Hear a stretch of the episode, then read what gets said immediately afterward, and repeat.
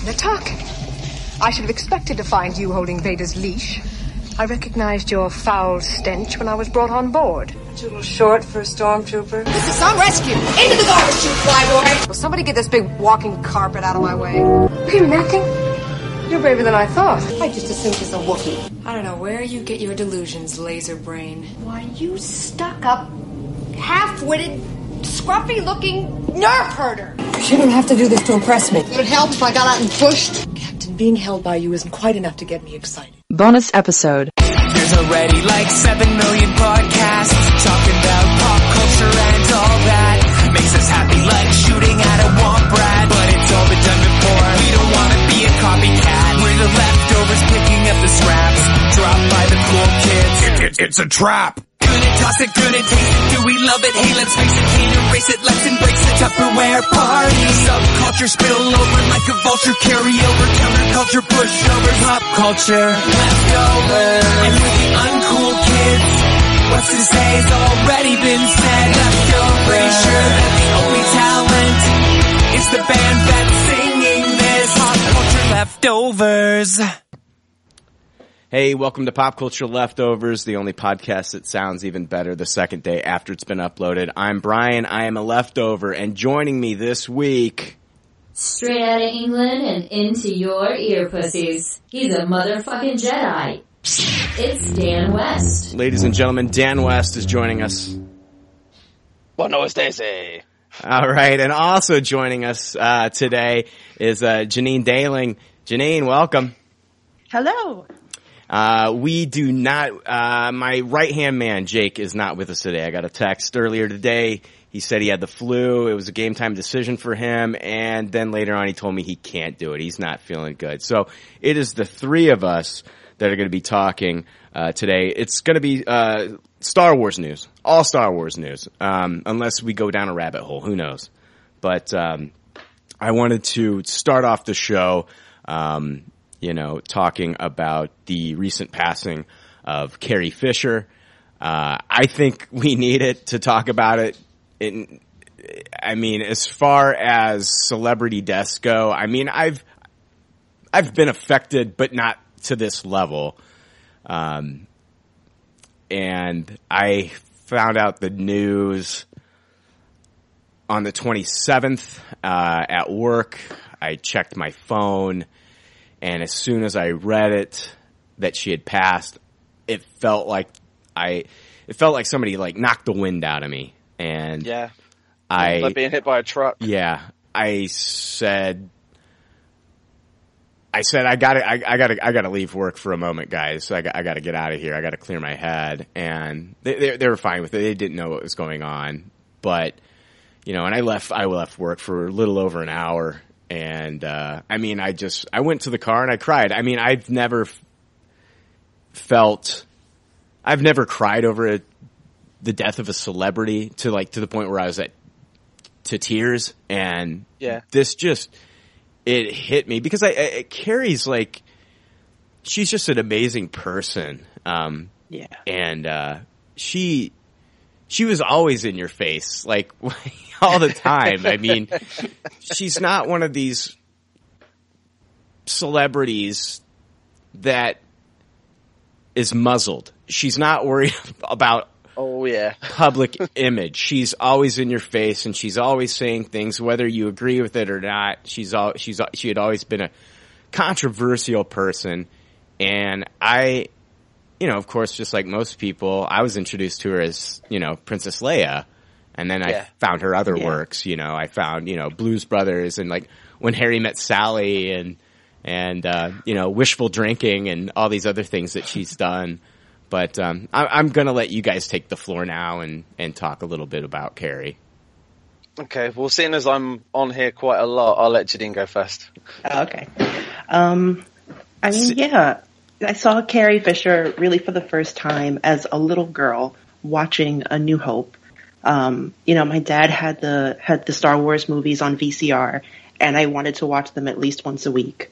And this was, I mean, she was the first princess who wasn't the damsel in distress. She was the first female role model for a young girl who stared Darth Vader in the face and did not cower.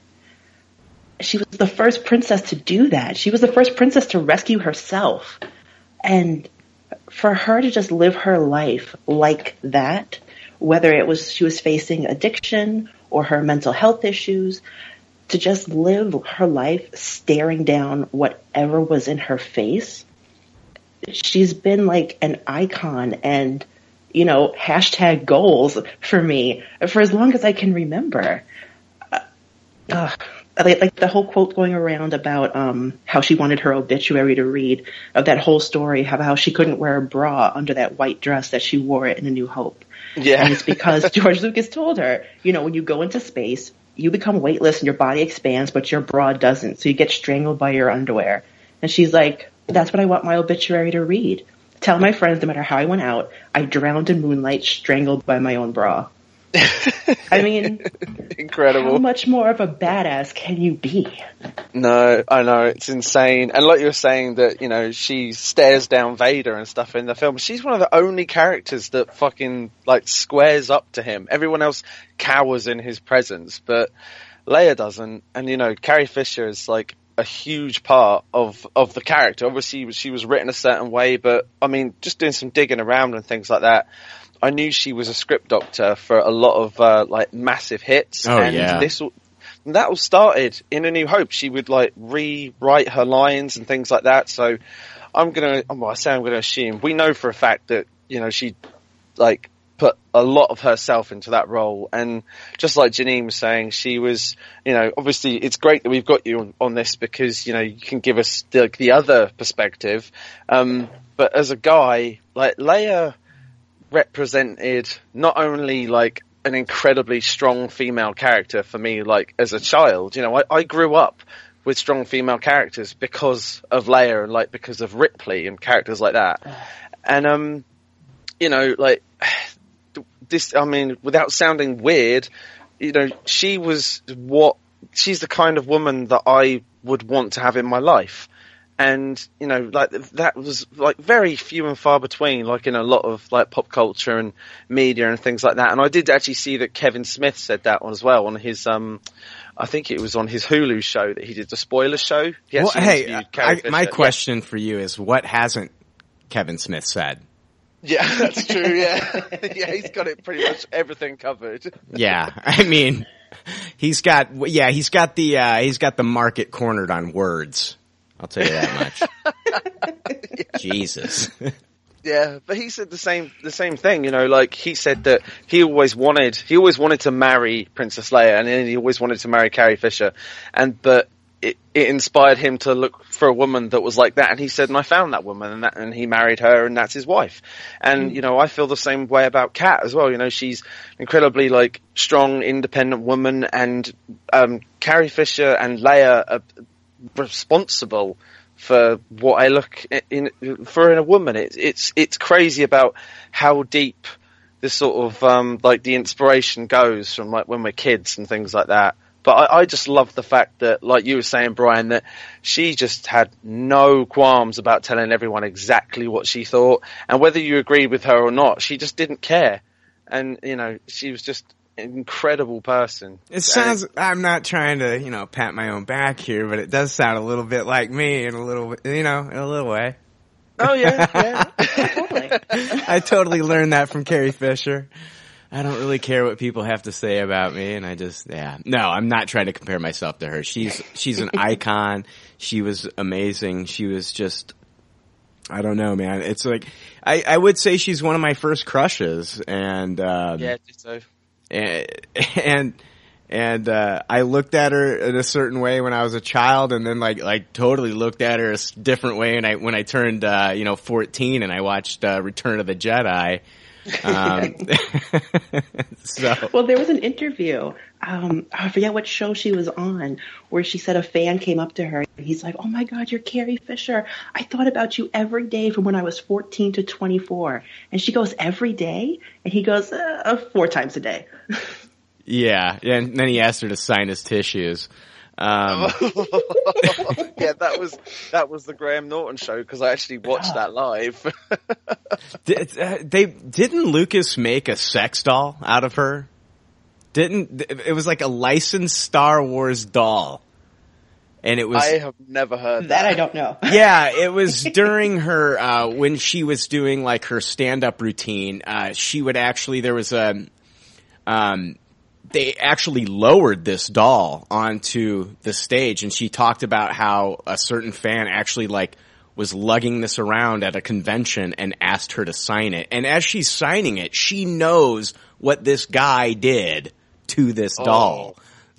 Oh my god. well, she, I mean, it's funny. I mean, it's, it's, it's, it's actually pretty hilarious that she brought it up on stage and, and did her whole stand up act around that. So, but yeah, yeah. but that's the thing is she does, she doesn't she never sort of like was repulsed by that kind of thing. You know, people like like you know a million people have said that to her, and she just goes, "Oh yeah, well, that's fine." Right. Yeah, she admitted to actually um sleeping with some Star Wars nerds. Uh in one of her books, she talks about it and uh these guys that were obsessed with Princess Leia and she Oh actually she admitted to sleeping with a few of them. She said she didn't really get a lot out of it, but uh they did. so That's very kind of her. yeah, yeah. Oh dear. But yeah, um, sort of bringing it to, a, a, I mean, an, another sort of side of her that, uh, you know, we sort of, we've only briefly touched on, but something which is incredibly important to me was, um, uh, her, like, mental health, uh, issues and how she would just come out and say to people that she had, like, the bipolar disorder and stuff. And I only found this out in, um, uh, 2006 because she did a documentary with Stephen Fry, which was called The Secret Life of the Manic Depressive. And I saw that um, a year, uh, yeah, about a year after I was diagnosed as bipolar. And I've always followed Stephen Fry because he's always been very open and honest about it as well. And he's been a big inspiration for me. But to find out that Carrie Fisher was is the same, um, and uh, then I would obviously sort of like look at her like talk like her interviews and stuff where she's incredibly candid and honest and open about it and it's just um it's she's just an inspiration uh, to me because she helped me uh, sort of come to terms and also understand um, you know this disorder that some people have and uh, it, and, and again like we haven't sort of brought up any of the sort of shit that people have been saying, but you know, people have been saying like, oh, you know, she's just another actress. It's like, no, she's not just another fucking actress. She's been part of our lives since we were kids. You know, she's inspired millions of women and men all across the world. She's a spokesperson for mental illness. And, you know, just like you said, Brian, she's just got like balls of steel when it comes to public opinion and she just doesn't give a shit. She, if more people were like her, it would be a better place. Why do why do people feel the need to say that when a celebrity passes away? Why does the internet feel like some? like, Why does a portion of the internet feel like they have to react that way and say those things? Like, I, I I've never understood that. Like, let people mourn and grieve the way that they're going to grieve, and like, of course, you know, I, I've never met Carrie Fisher, but. I mean, she's been a part of my life all, you know, growing up and she's always been there and, and it, it it's just, it's one of those things where, where, when that's ripped out of your life and, and, and, and I, and I, I have an attachment to people that love animals anyway and the way that she loves, you know, her dog Gary and, and, um, I Oh love my Gary. god, I love Gary. I, I, I judge people on the way that they treat their animals. Um, if yeah, I'm the same way. and because you know I give to animal charities and things like that, and I've I've always I've always loved animals. I read a story today where like somebody left like two million dollars to like animal charities after they died, and I'm thinking to myself, good. Because if they they they probably would have left it to some family member who's an asshole and that would squander it. And so this is a Yeah. good thing. And and um so I think that's a that's a I think she's just a wonderful, caring person. I I know she had a troubled life, but I I mean it's you got to understand it, coming from like you know somewhat of Hollywood royalty and I mean her mother was was beautiful and gorgeous and she had a lot to live up to, I'm sure. And um and then her getting her own stardom and then also dealing with being bipolar. I mean, she had a rough life, but I feel like once she got a grip on everything and the addictions and everything that she tried to enrich everyone else's life to try to help them get through it. Like I've been down this road and they'll listen to her because she's Carrie Fisher. Like I can tell you like my experience and it may not do anything for you. But if you're hearing it from Princess Leia from Carrie Fisher, I mean she has the ability to inspire millions. And that's what she left everyone. And I think that's what everyone's mourning.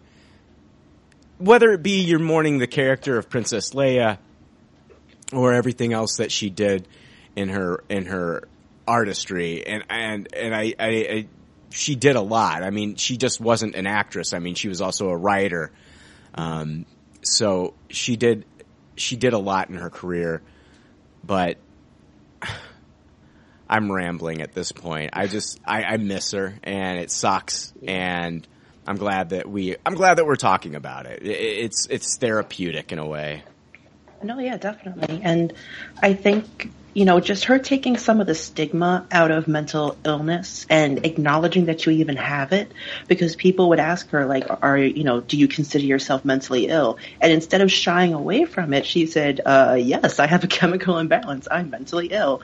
But, you know, but she, but she sought help. She got the, on her medication and she helped remove some of the stigma and bring it out of the dark and making people feel ashamed for something that they really can't control Mm-hmm. without seeking some sort of help.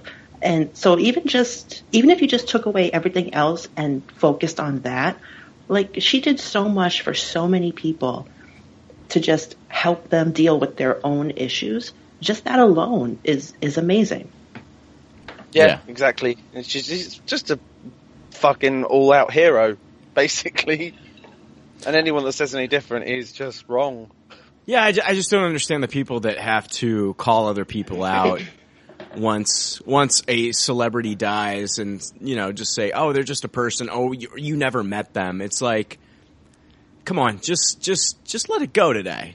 Just you know, come on, you can Yeah, give us a break. Yeah, dude, we get it. Like, put you know what? I get your that thought is bouncing around in your noggin, but just you know what? Today, just unplug the keyboard and say, you know what? I'm just going to let these people handle this in the way that they want to handle it. So, and uh, I'm I'm glad that like our page on on pop culture leftovers. I'd say 99% of the people on there were awesome and handled this Yeah. in a great way. There was one person that I had to ban from the page um, that said a couple shitty things in uh, one of our threads. Um, Shit. Oh, wow. Yeah, yeah. Uh, uh, since he put it out there, his name is Dan Misner. Uh, that's D A N M I S N E R. Uh, you're an asshole. You're a fucking asshole. And if you're listening to this, you're a fucking asshole. So if you have the balls to put it on the page, then I'm going to actually have the nerve to bring up your name on the podcast. So sue me. Anyway, Well, then I second that. You're an asshole, Dan. yeah. Hey! Not this No, Dan. not Not this Dan. Yeah, Not you, so- Chewie. but uh, yeah, he was he was kind of a cock, and I didn't respond to him. You know, I, I sometimes I do respond to the trolls. Sometimes I like to bat them around, you know, and have a little fun with them. But not not on that day. I just I just ah, banned him. I'm not gonna. I don't want to put anybody else through through that. So I just banned him. Um, and then uh, we also found out just yesterday that Debbie Reynolds passed away, and um, that's another. It's just a tragic story. Um, part of me thinks like after Carrie died, she just couldn't take it anymore and had the stroke. And even her son Todd said, Todd Fisher said that she just wanted to be with Carrie. Yeah, Um, those were her last words, weren't they? Yeah, I and they were yeah they were super close. They lived like practically next door to each other. yeah. So Carrie and Debbie were just super close as a mother and daughter. So I have no doubt that, you know, part of it was just the stress of losing your child and, you know, maybe even just like a broken heart. And she just couldn't deal with it. There was a time in their life though where they didn't talk for about 10 years. Um, but I think honestly that I think that that can strengthen a relationship because once that connection is, it, once you bring that connection back, it, it's stronger. Um, I, I, I speak from personal experience. Uh, there was a time where I didn't talk to my own mother for four years, um, because me and my mom are a lot alike. Um, and we're bullheaded and we're stubborn. And you put me and my mom in the same room. Uh, sometimes it's going to be, um, you know, bare knuckle boxing, you know, and we, we, we don't always get along. And so for four years, she was out of my life. But now, in the past three years that she's been back in my life, um, we're this, I'm, me and my mom are the closest that we've ever been. My mom texts me. My mom worries about me, and and and, and um, my mom and dad have helped me out tremendously, like these last few years of my life. And I think that that's kind of like what happened with Carrie is that she had her mother out of her life for so long that like once they got reconnected, it was like let's start over. Um, And then they valued that mother daughter relationship that much more. And I, you've got to look at like Debbie Reynolds had a really rough life. Yes, she was a very talented singer, actress, uh, dancer, and made a lot of people happy. But I mean, her husband, uh, Carrie's father, left her while she was pregnant with Todd, I believe, and left her for Elizabeth Taylor. Yeah. And Yeah.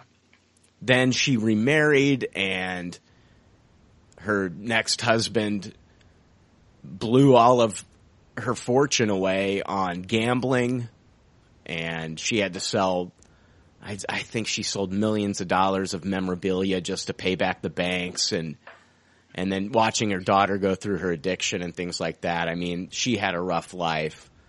Yeah. So it's, but it's it's nice that that uh, at the at the end, you know, they were all getting along and and happy, uh, as far as I know. So it's uh, it's it's sad. It, it, it's it's in a way it's sad, but in a way it's beautiful that that that she loved her daughter so much that the day after her daughter passed away, and it's it's it's got to be awful for a parent to lose their child. I my great grandmother watched my grandmother die, and it was so hard on her. And it doesn't matter how old you are; it, it it's never easier. So it's uh, whew, I don't know. They're always going to be your child. So Yeah, no matter how old they get. So yeah, Yeah, it's tragic, but I mean, it's it's not it's not a good thing at all, but it's just something which will be. I'm going to assume will be coming out. There's going to be um, a documentary which is about Carrie Fisher and um, and uh, uh, Debbie Reynolds. It's called Bright Lights, and it's a just a documentary about them and their lives and them living next door to each other and stuff. And that's uh, that should be. I don't know if that's come out yet or if that's going to be coming out next year. I'm not too sure. yeah, I think It's it's going like to be re- coming out next year. Yeah, so I mean, I just saw like a, a, a sort of a, a clip from it whilst I was, you know, doing some uh, some research for this episode, and I, I had no idea that it was going to happen. Um, but yeah, they they sort of followed them around, and it's going to be like a, you know, not a reality TV thing at all, but like a documentary about them both. So, you know, we will get to see them again, like hanging out together and having having a hell of a good time together. I'm assuming. And uh, hoping for not not too much drama and a lot of happy times. It'll Yeah. be it'll be amazing. I mean, th- this happened earlier this year. I mean, uh, Zsa Zsa Gabor passed away, and then like within days, her adopted son he passed away. Right. Um, It's really sad.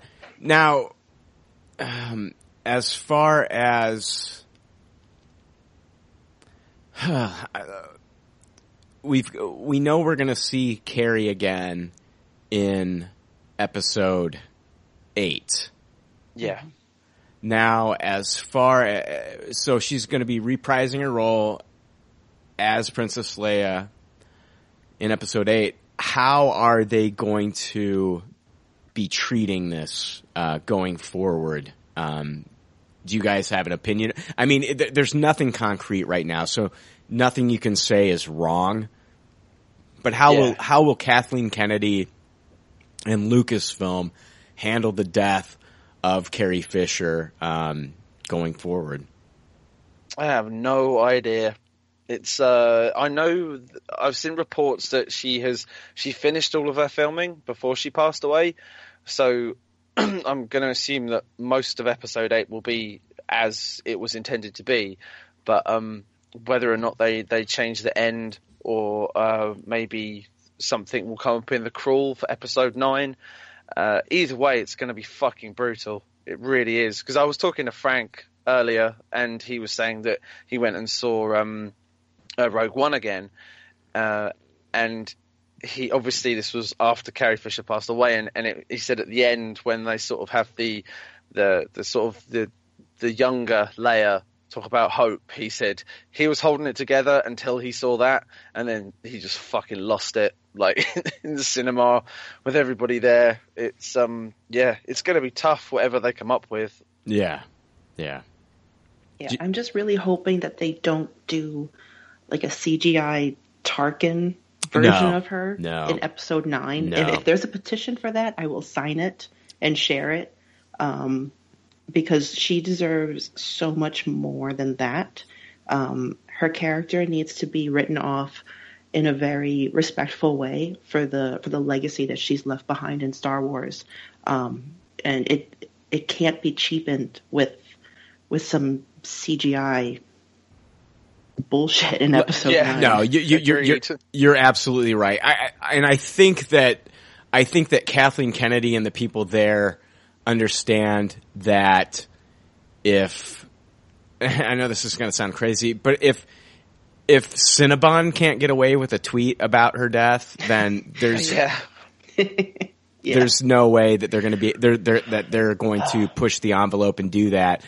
And if you don't know what I'm talking about, Cinnabon, uh, every May 4th, um, they, they tweet something like, uh, uh, best buns in the galaxy. And it's, uh, you know, May the 4th be with you. And it's, it's a picture of Princess Leia and with like Cinnabon buns in her hair. And, uh, they did that on the day that she passed away. And, they put something like "still got the best buns in the galaxy," and people flip the fuck out um, because they feel like Cinnabon was trying to capitalize on somebody's death. It's like, in a way, I get it. Like it's pretty. It's it's a dumb move. I, I, don't think that they. I don't think that they intended it to to be something disrespectful. I think that they should have just tweeted something saying, "Our thoughts go out to the family of Carrie Fisher." It, instead of you know, like bringing it up again that, yeah, we get it, Cinnabon. You sell fucking cinnamon buns. You sell sticky buns. We fucking get it. It's like we don't need McDonald's to tell us that they sell fucking hamburgers. You know, I don't need, I don't need Cinnabon to remind me that they sell fucking cinnamon buns. I get it. Everybody fucking Yeah. knows you sell cinnamon buns. All right. So, Yeah, it, yeah, it was in poor taste. Um, I mean, I, I get what they were doing, and if they had waited until May fourth to sort of tweet something like that, I think the sting of of her death would have been softened to the point where we could look at it fondly. Yeah, sure, But it was just way too soon. No, can you imagine like pulling up your phone, you're hanging out with your significant other, and you're you pull up your phone, you're in the mall, you just happen to be in the mall or at an airport, and you're just like you're look looking through there, and you're like, oh, Carrie Fisher just died. Hey, oh, that, hey, honey, you want to get a Cinnabon? Yeah. You hungry for a Cinnabon? no, it's completely just just stupid. Who, who somebody somebody needs to get fired over at Cinnabon for that. Number one, and I'm not saying that they did it to be disrespectful. I just think it was a stupid move. Um, Yeah. What what do you think? Did you guys see the tweet that Steve Martin pulled from Twitter? Uh, yeah, I did. I did see that, and I did read it. I think I I think I read it the way that he intended it Sure. to be read, which was that he was basically saying that she was, he said she's the most beautiful creature that he had ever seen. And then when he got to meet her, she was charming and witty and she was the whole package. Mm-hmm. So, but lots of people have read that, like he was saying, oh, she was gorgeous. Oh, and then she turned out to be smart. Like, what a surprise, or or something like that. That that's not how he fucking meant it. And Yeah, because he- you know she fought for feminism. I I totally understand what you're saying, Dan. I feel like honestly, what he says kind of, kind of is actually promoting what she stood for. Don't judge a book by its cover. Yeah, and, And- also just paying her like massive compliments as well. Sure. So, but yeah, you know, I can see how how it was written in those 140 characters that people could like misconstrued it in a different way, but people fucking went off on him. Oh yeah, they did. They- that was oh god. But again, you know, if you're going to write something that's uh, you know could be taken two different ways, maybe you should like think about writing something a little bit more heartfelt and less kind of punny. Yeah. Um, Maybe you know, he should. I mean- the next tweet he, ha- the next tweet he, uh, it should have been like a picture of him eating a uh, eating a Cinnabon, saying "fuck you." Best buns in the galaxy. Fucking hell. The only thing I think with all this is uh, what Carrie Fisher will, will be thinking, which Yeah. is that she fucking love it. She would, because that's just her kind of sense of humor. And Right. The fact that people are shit in the bed over things like the Cinnabon and the Steve Martin quote. Right. Is, uh, she would be, she's just fucking rolling right now. yeah, yeah. She's eating a cinnamon bun up there in heaven. So Yeah. Uh, Johnny said something really cool as well, which was uh, we watched the the AFI um, uh, speech that she gave, and she basically roasted George Lucas. Have you seen that? I haven't seen that. Oh, was, I think it's for like a, I don't know if it was a lifetime achievement award or something like that, but she basically presented him with this award and she, it's about five minutes, the speeches, and it is fucking hilarious. She brings up like all the best stories about Star Wars and that, how Star Wars ruined her life, but in, but in the best way and just like had a go at him, but it was all in fun and it was all like, you know, full of love and respect and all the rest of it. And, um, Johnny said like, you know, who, who is there up in heaven that she can give a good roasting to? And I was like, fucking hell, dude, just Kenny Baker, obviously. Yeah. She's gonna be there, like, just having a go at him. Asking him about all those pictures of all the naked women that are inside the R2 unit that the crew put up in there and saying, that's not fucking feminist. right. Oh my god. I gotta, you gotta, um, you gotta be thankful that there were, uh, I know that she didn't pull through, but you gotta be thankful that there was an EMT on the plane that did their best. Yes, that's what that's what JC said as well, man. The the the insane respect to the people that got her from that flight to the hospital. I just Yeah. can't even imagine what that would have been like. Yeah. Yeah. So, Yeah, they gave her family enough time just to, you know, come together and, you know, whether or not she could hear them, it doesn't matter, but they were there to to basically say goodbye and I mean those few minutes are are everything. yeah, yeah, you're absolutely right. You're absolutely right. Just to be by her side, maybe to hold her hand and tell her, you know, what, you know, she meant to them. And, and I can't imagine what Billie Lourd is going through, losing both her mother and her grandmother within days Right. of each other. Um, I'm hoping that, I'm hoping that, um, I'm hoping that she's going to be okay. I mean, I can't imagine what she's going through. I mean, she's got a, she's a rising star and to not have her mother there supporting her, um, and her grandmother there to support her in this. I mean, she's doing the Scream Queen show. I mean, she also has another role in Star Wars Episode 8. Um, I hope that Lucasfilm will take care of her Yeah, going forward. I hope that I really do. I hope that Lucasfilm will will make her part of that family and take care of her, whether it be voice roles on on uh, Rebels and other future projects, or not Rebels, but other future projects. Yeah. Um, because Yeah. yeah. her character, of course, wasn't around during Rebels. I don't need Correction Tuesday bullshit when I'm emotional, people. Um, but like in future installments, I, I, I want Lucasfilm to take care of her. Um, I think she's a big. Carrie Fisher is a big part of fucking Star Wars, guys, and Yeah. I think that having her daughter be a part of the universe in the future going forward would mean a lot to fans and a lot to that family too. So that's that's Yeah, what I'm trying to say. Yeah, I 100% agree. And and I would love to see Gary in Star Wars as well. Yes. Oh, because because that's what she wanted. She spoke to George Lucas about getting Gary in the film somewhere, and he Oh. said no. So hopefully, you know, maybe maybe one of her one of her wishes is that Gary will be in in episode eight or episode nine. I would Ah. fucking love Gary to be in Star Wars. he needs to be wearing like a little tauntaun costume. I think that would just be perfect. I honestly, what what I think that what they what they would do is they would take Gary, they would have Gary bark, and they would mix it in with like an alien noise. That's what I think that they would do. Oh, That would be great. I just want to see an alien with that fucking tongue just lopping out the side of it. I would like to see a Gary alien. Yes, I would too. That I would be great. would. yeah. I think that would because uh, you know, far from me to say what Carrie Fisher would want, but from watching her all of her her appearances and knowing what an incredible like animal lover she is and how much she loves Gary, I think she'd get a real kick out of that. Oh, I really yeah. do. Yeah. Oh, yeah. Well, I think, I think, I think, I think uh, her fans would get a huge kick out of it too. It'd make us feel good. Yeah, exactly, exactly, man. Um, so, uh, Deadline reported um, what was her role, if any, in episode uh, Star Wars Episode Nine.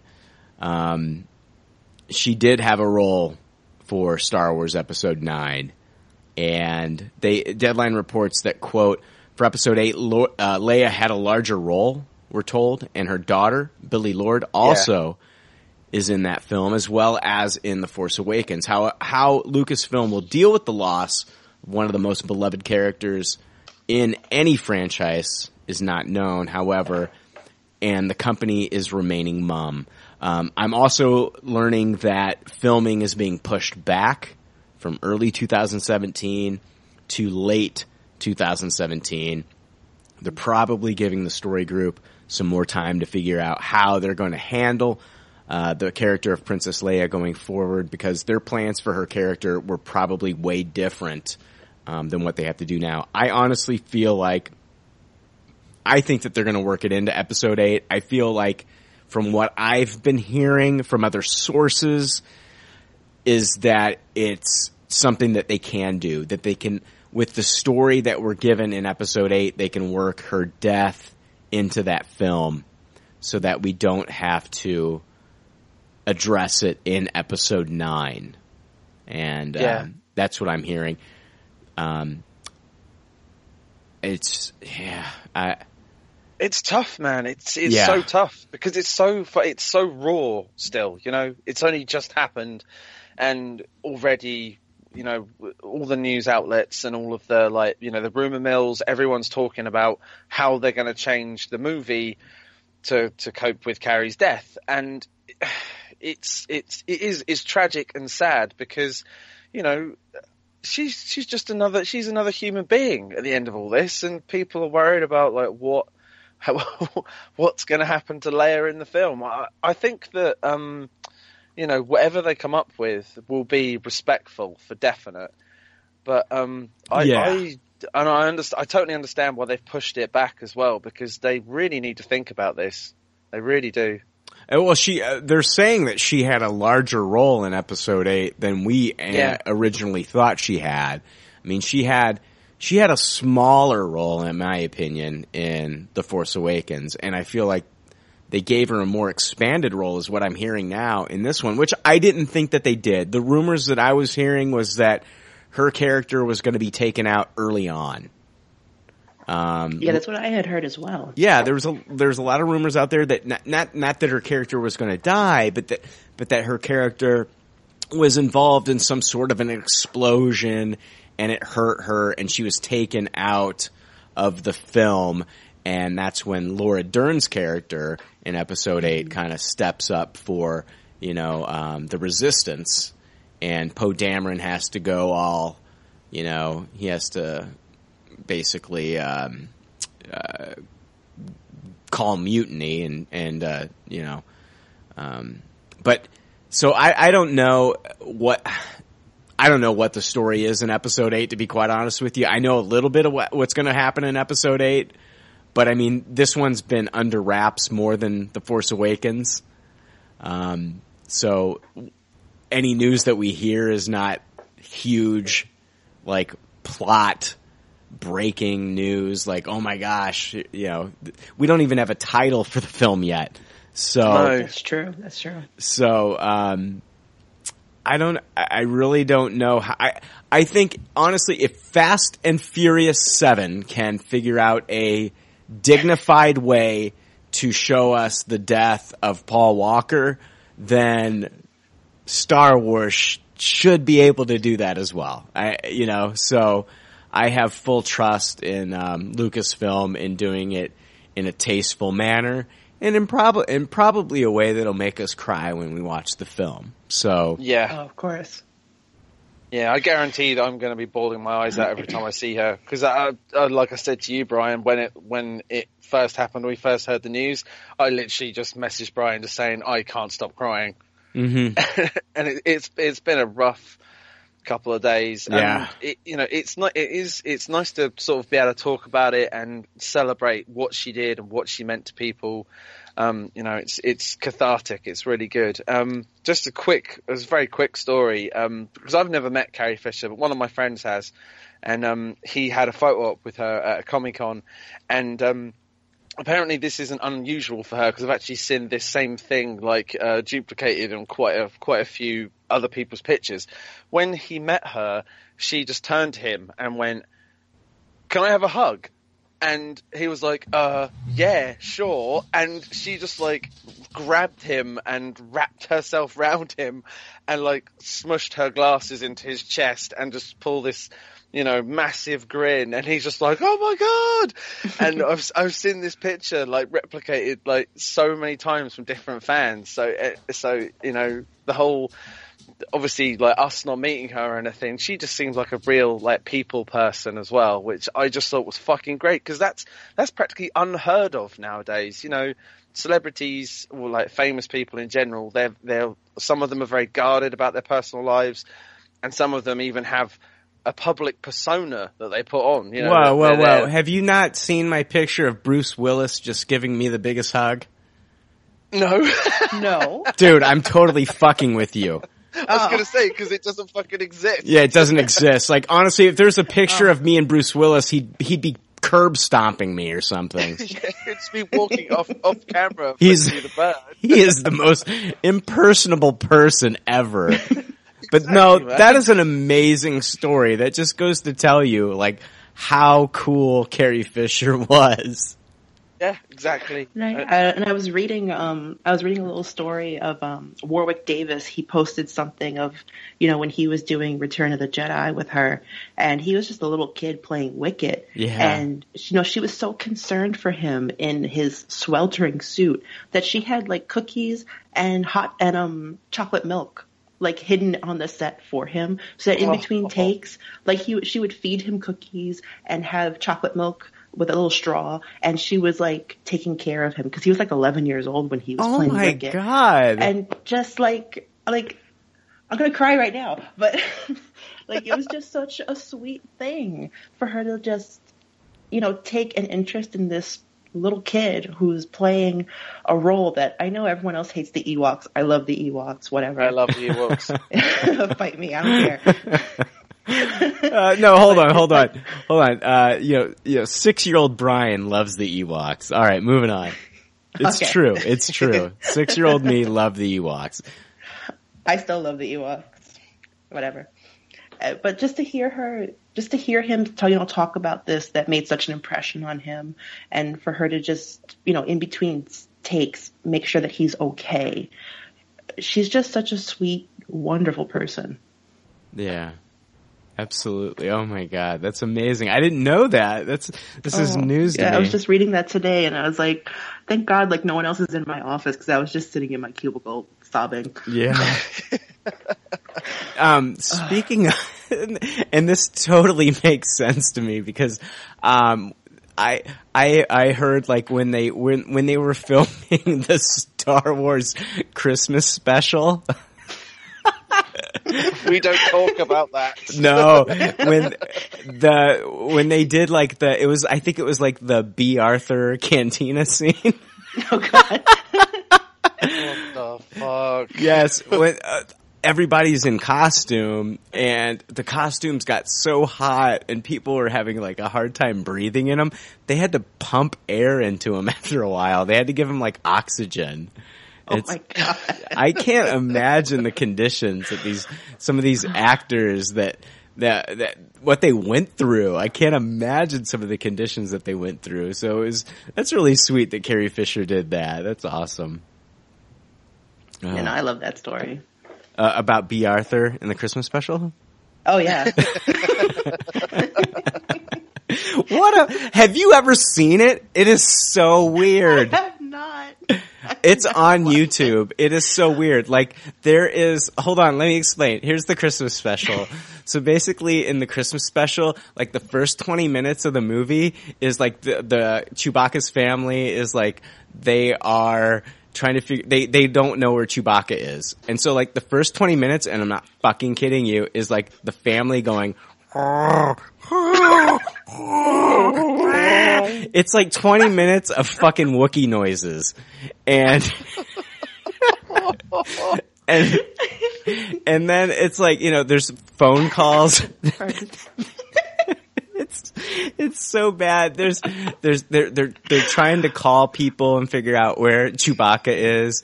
And like they call, they call, Princess Leia isn't, it's like Carrie Fisher's in it. And, um, there's a part where she sings in it, and she actually wanted to sing in this role, which I thought is pretty awesome considering that her mother was such a great singer. Um, Yeah. Uh, the song, on the other hand, is horrible.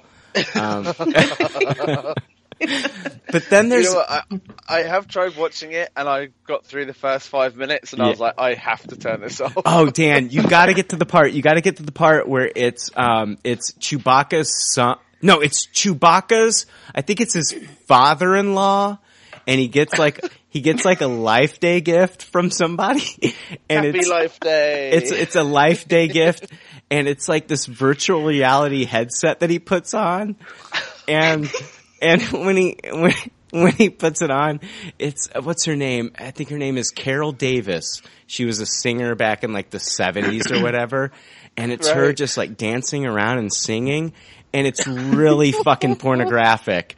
And like, for like 20 minutes, you hear like this, oh you hear a Wookiee moaning as he's watching this woman dance. And it is the, because, the dude, they explain it like this. They're like, when you put this on, it like shows, shows you your wildest dreams and your fantasies.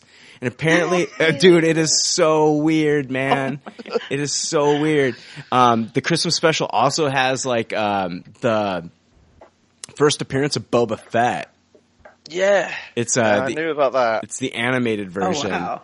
Yeah, and he, yeah, and he rides around and on like this creature and shit. And Han Solo's face looks like Owen Wilson. It's weird. His face is like really long and shit. It looks like a peanut. Um, and then there's this dude. There's this scene when they're the Bea Arthur. She uh, she like runs like a bar on the cantina. And it's like, Right. it's a live feed from the Empire. Like, this is like being broadcast all over the universe. It's a, it's so weird. It's like, it's, it's a live feed of, of this bar and it's Bea Arthur telling all these aliens they gotta leave the bar. And, dude, it is the worst thing ever. It is the worst right. thing ever. As soon as we're done, I'm watching it. It's so, Sold. It is so awful. No, like it sounds great when I explain it, but it's no, it doesn't. so did they make, they made this like straight after A New Hope? Is that when it was made? yeah, the, like like Star Wars like took off. Um, so it, it took off like no other movie.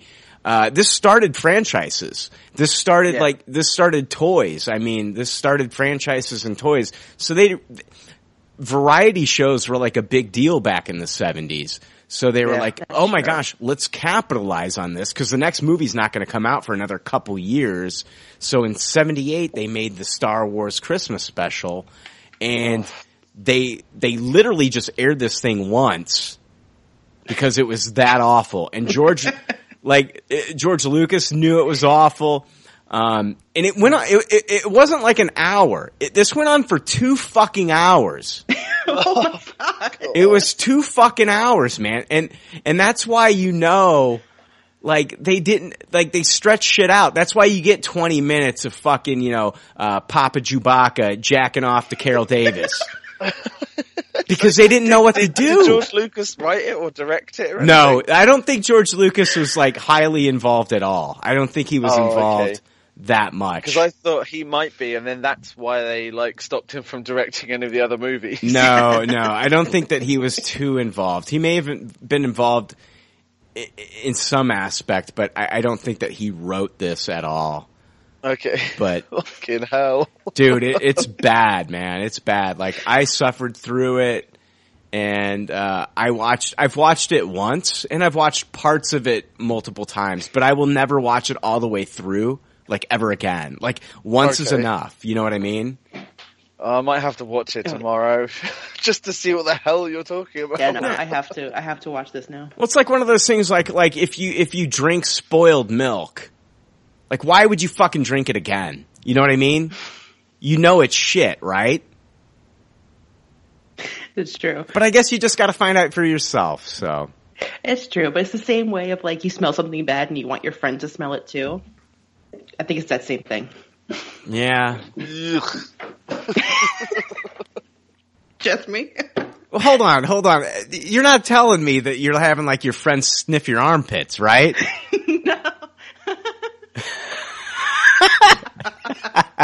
hey. no comment. oh, shut the hell up. so is that what happens in the women's bathroom when you go in pairs? Yes, this is what we do. All right. Hey, we're going to take a quick break. We're going to come back with some proper Star Wars news that we're going to talk about, and then we're going to wrap this up. All right.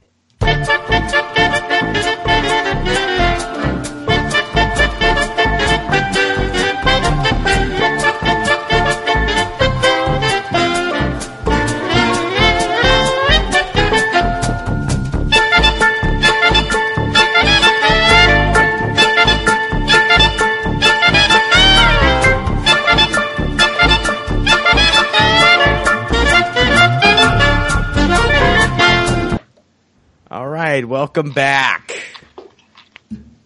Welcome back, Dan. Welcome back, Janine. Welcome back. Yay! All right, yeah. You, you, honestly, like if if this was hip hop, you would be the worst hype man ever, Dan. Yay! No, no. Get your hands up! I guess I maybe maybe if I, I I don't know if the Teletubbies had a rap group, you'd be cool. yeah, the Smurfs or something. yeah, yeah, the Smurfs or something. I don't know. Um, the the Lollipop Guild from Wizard of Oz, but definitely definitely not hardcore hip hop. Uh, anyway, uh, let's move into just some regular Star Wars news. So I might as well play the bumper as soon as I can find the damn thing. There we go. Ye gods! What are Misa saying? You were supposed to be here with me, listening to Pop Culture Leftovers podcast. It's not true. That's impossible! All right, yeah, and just so everybody knows, like we'll be back next week with a regular, well, not a regular episode. We're doing our uh, Tupperware's uh, end of the year award show, and then the following week we'll be back with regular episodes. That's what's weird about this time of year. It's like you can't get a regular episode in. It's like uh, New Year's Eve had to fall on like the day that we record and everything. You know? Rubbish. Yeah, so it's weird. Uh, anyway, Star Wars news for this week that I wanted to go over is Screen Rant recently had an article about Rey's ancestry, and they talked about a recent fan theory that fans are saying that an episode of Rebels alludes to Rey's parents. Ooh. Here's what it says. Star Wars Rebels, which is now in its third season, is part of the franchise canon like all the films, novels, and comics. So some people have been searching through the show for any potential clues. The 10th episode of season 3, titled Visions and Voices, actually makes references to Obi-Wan. As it's revealed, both Ezra Bridger and Darth Maul are looking for the old Jedi.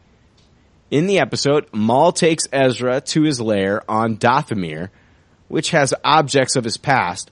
A couple of eye-catching items are the dark saber, an ancient black bladed lightsaber that Maul used during Clone Wars, and a painting of Mandalorian Duchess Satine Kryze, Obi-Wan's love interest from uh, who was killed by Maul in the Clone Wars. At the end of the episode, Sabine takes the dark saber, which is a symbol of Mandalorian leadership for herself off planet. Following Visions and Voices airing, some fans believe that Rebels offered a major clue about Rey's past. The theory speculates that Sabine is the daughter of Obi-Wan and Satine, and later becomes Rey's mother. However, none of uh, none other than Dave Filoni has shot down any possible Sabine Satine connection, saying in interviews that the same same name similarities are purely coincidence. Uh, fans are used uh, are used to members of the creative team playing coy, but Lucasfilm Story Group has years of content planned out and no doubt decided long ago that Sabine and Satine would not be related, despite both having uh, both hailing from Mandalore. So it does not look like Rey is um, related to uh, Satine and Sabine and all that stuff. So yeah.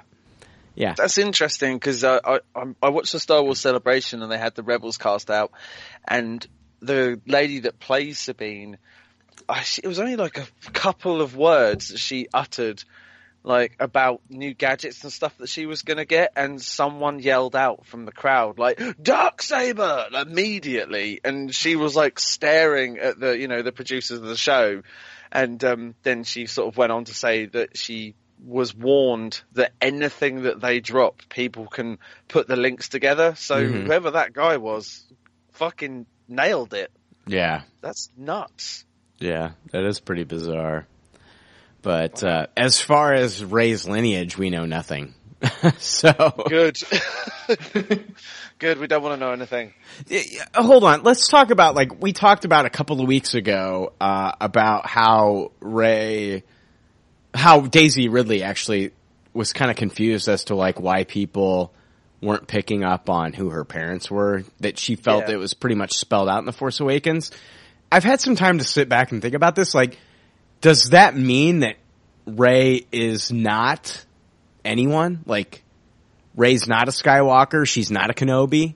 Like, does that mean um. that her relationship with Luke is just like a master teacher relationship or kind of like maybe an adoptive relationship? Yeah, maybe. Just you don't really like if there's no if she says that there's clues in it, then surely their actual clues are not just like no clues, meaning that she isn't related to anybody. Are you saying that, that her father is Unkar Plutt? no, no, but there's ah. Th this is what I wanted to say on the last episode. My, m when we're talking about you, you think that she's going to be a Kenobi. I think she's going to be a Skywalker. Yeah, see, that's the thing. Anthony Breznican from Entertainment Weekly agrees with both of us in a way. Oh, son of a bitch. Well, he says basically Anthony Breznican has worked out a timeline, and I posted it on Facebook, but he worked out a timeline to where Kenobi could have had a relationship with somebody else, had Yeah. a daughter, and then that daughter ends up hooking up with our very own Luke Skywalker, and then they create this amazing cocktail of a Jedi named Rey. Yeah. Oh man, I, I can't wait to find out. My um my theory, not not so much as like where she's from, but like what kind of has actually happened in the past is either she is uh, Luke's daughter or or Ben's granddaughter, Right. whichever one it is. Um, she gets sent to the Jedi Temple, and uh, Luke turns his attention to training Rey instead of Kylo, who was the one he was supposed to be looking after. And obviously, like because she is either a Skywalker or a you know a Kenobi, she's kind of like the golden child now, as opposed to you know like his nephew, and um, that makes Kylo incredibly jealous, and that kind of starts off the dark side in him, and then he goes on his rampage and kills everybody. And the reason that she's dropped off on planet with Unkar Plutt, which is one of the reasons, like we said, it can't be her parents leaving her with a fucking slave, or it doesn't make any sense, is that it's not Luke that sends her away. It's actually Kylo. And he, I reckon that he uses his weird, you know, like mind altering force powers to kind of cloud her memory. And then he's the one that drops her off on planet with the That's- slaver. Yes, that's a theory. We've actually brought that up on Pop Culture Leftovers before, but it contradicts what J.J. Abrams has come out and said that Kylo has never met her before. Yeah, he's lying. Yeah, no, he's lying. So JJ has come out and said that Kylo has never met her before, but he is aware of her. And so that hmm. maybe he's heard of her probably through Snoke. And I and I would honestly feel like Snoke would know of her presence. So Yeah. just like, you know, just like the Emperor was aware of Luke. So I, I, I don't know. Yeah, maybe maybe maybe JJ's lying, you know. Maybe JJ's lying. But uh, yeah, there, that's a theory that's been out there that Kylo was the one that dropped her off, his you know, his cousin or whatever. Yeah. And either that or it could have been Luke and he clouded her memory and but then why would he leave her with Uncle? I don't know. yeah, I don't. Okay. I don't know because like even even Luke was left off with uh, Uncle Owen and Aunt Beru, so Yeah, and the blue milk. It's And the- lovely there. I know. Every growing boy needs blue milk, and growing girls, according to Rogue One. right? That's true. Yeah, I don't, I don't know what to tell you. I don't know what to tell you about Rey. I mean, I kind of dismissed you on our last episode saying that she can't be a Skywalker. Um, I, I, I shouldn't be so dismissive. I, I still think that there's definitely a chance that she could be a Skywalker. It just didn't make sense to me, Dan, because in Bloodline we find out that, you know, Luke has been, uh, training Kylo and this is six years before the events of The Force Awakens, which would make Rey actually, I think, about 13 years old at this time. Yeah. So it's like, why does he have a 13 year old daughter on a planet with Unkar Plutt when he's going around the galaxy with uh, Kylo Ren, who hasn't even turned to the dark side yet, fully? I Oh, mean, okay. do you see what I'm saying?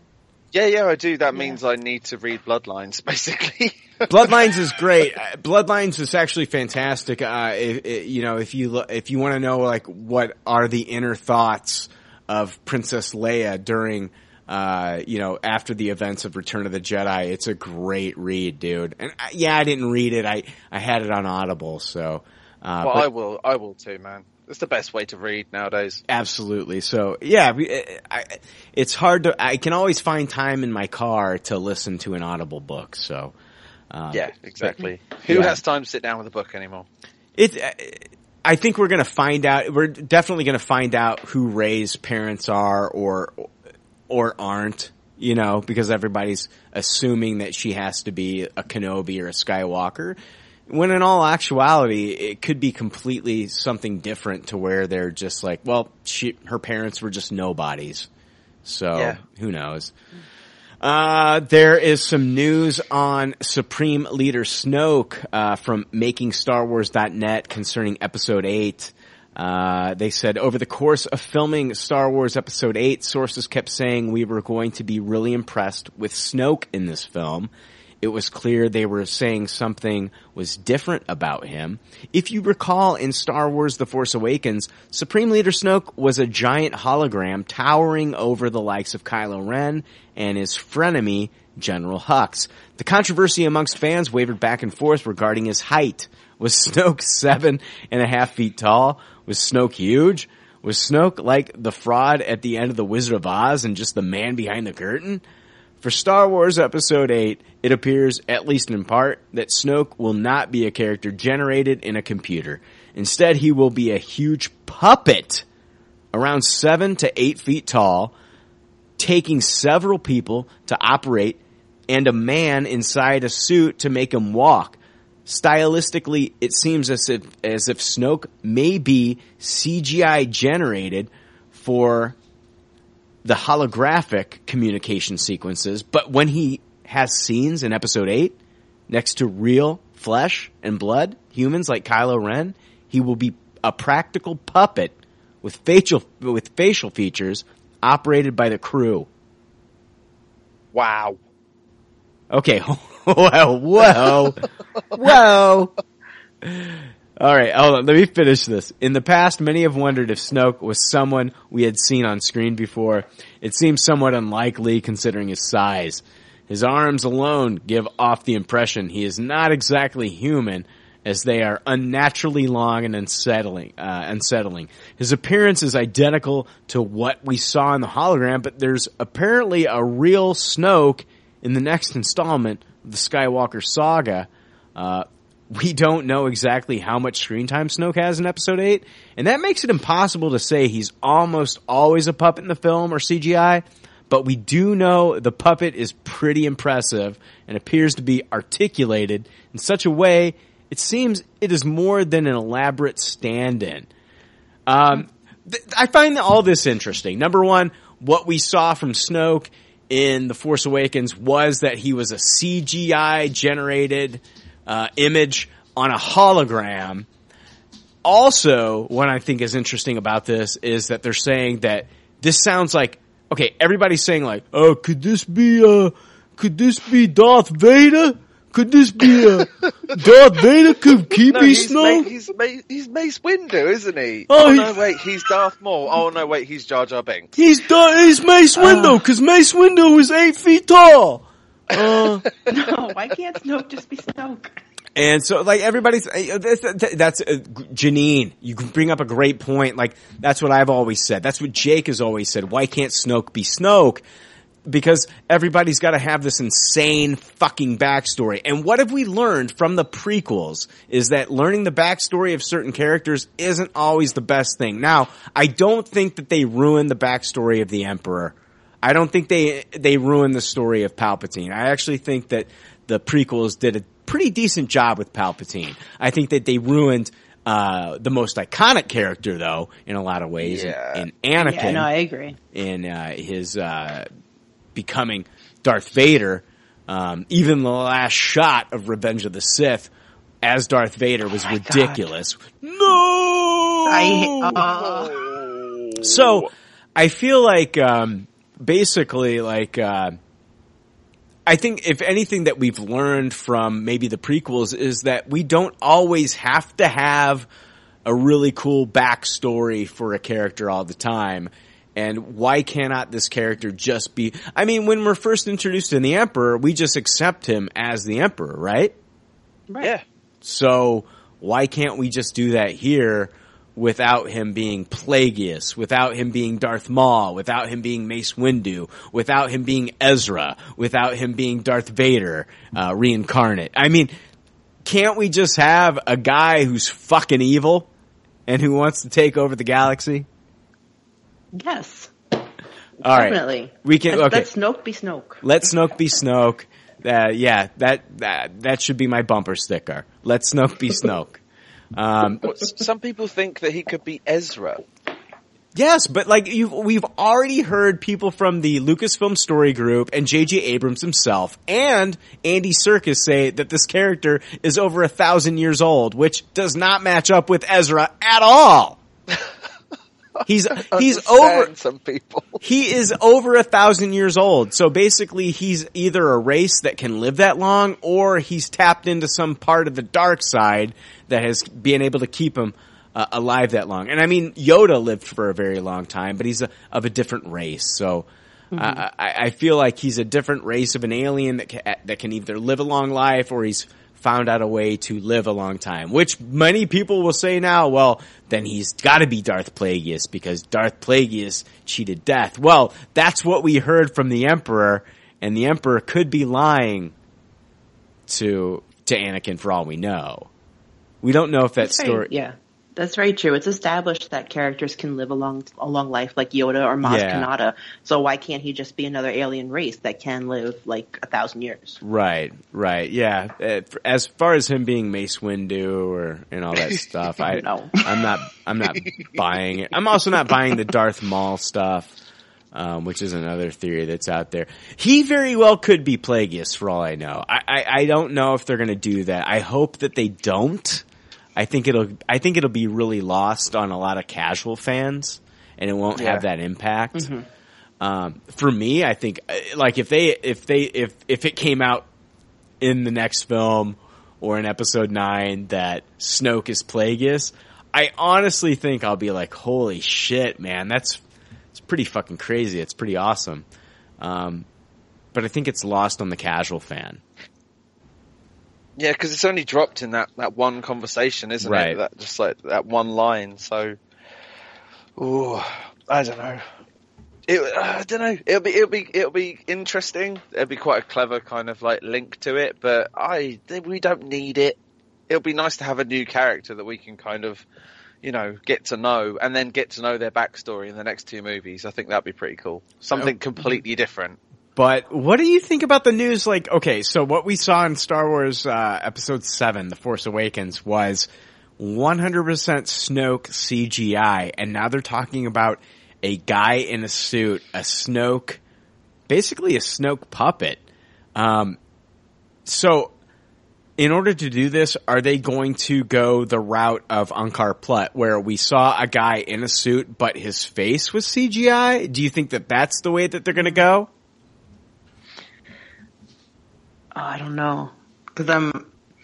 Um, it could it could go really good or really bad. Um, oh God, because the CGI was okay uh, in the Force Awakens, but I don't know if it would take something away to have him kind of switch back between being a puppet and being CGI. I I kind of feel like it should just be one or the other. What I'm saying is though, I'm saying like, yeah, he was 100% CGI in The Force Awakens in the hologram.